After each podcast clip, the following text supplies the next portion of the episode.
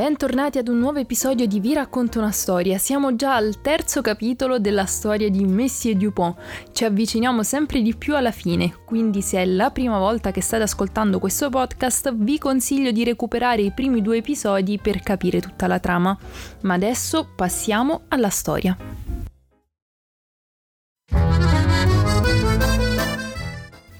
Quando Monsieur Dupont arrivò a casa, l'emozione era tanta che aprì in fretta la porta non curandosi minimamente di richiuderla.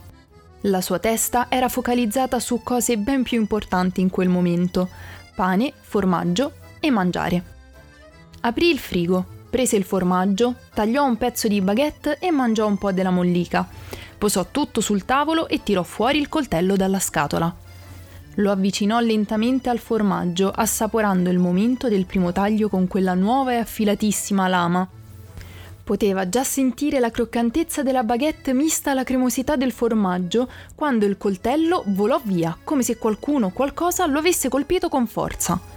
Potete immaginare la faccia sconcertata e stupita di Monsieur Dupont, che si ritrovò a fissare la mano vuota e il formaggio non tagliato. Si alzò a prendere il coltello e questa volta, più deciso e con meno cerimonie, mosse il coltello verso il formaggio. Ancora una volta, con una forza impetuosa, il coltello schizzò via. Monsieur Dupont, innervosito dall'inconveniente, prese il coltello con due mani e spinse verso il formaggio con tutta la sua forza e si sorprese nel trovare una forte resistenza, come quando si prova ad attaccare due calamite con gli stessi poli.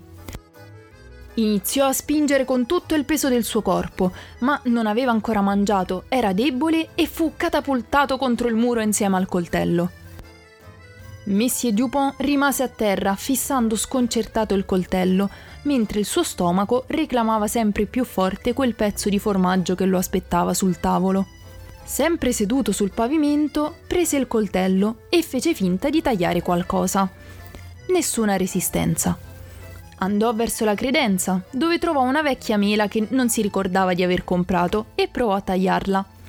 Nessuna resistenza. Indossò gli occhiali da lettura che metteva solo quando nessuno poteva vederlo.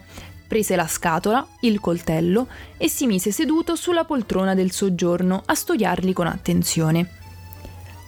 Iniziò con il coltello e si rivelò essere un semplice coltello da formaggio. Passò poi alla scatola. Anche questa, semplice, nera, nessun disegno, nessuna marca, niente di niente. Passò ad ispezionare l'interno della scatola, ne studiò ogni angolo, ma non trovò nulla che potesse aiutarlo a capire. Sentì la rabbia montare ed iniziò a sfogare la sua frustrazione sulla povera scatola, stracciandola in mille pezzi. Quel ragazzino lo aveva ingannato, gli aveva dato un coltello difettoso e in più si era preso la sua giacca. Diede un calcio ai resti della scatola e notò un foglietto bianco che spiccava tra questi. Lo raccolse e vide che c'era scritto qualcosa con un carattere piccolissimo. Sentì un lume di speranza accendersi, forse erano delle istruzioni e presto avrebbe potuto mangiare il suo formaggio. Ma questo lume si spense così velocemente come si era acceso quando lesse: questo coltello da formaggio odia il formaggio.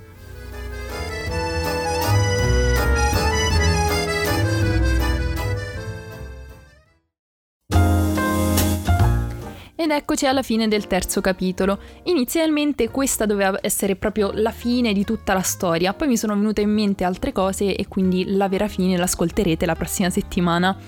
Io vi ringrazio per aver ascoltato questo podcast e se volete sapere cosa succede a Monsieur Dupont, non perdetevi il prossimo episodio che sarà il prossimo lunedì a partire dalle sette di mattina su Spotify e Apple Music e alle quattordici sul mio canale YouTube Tina Missione Becoming a Writer.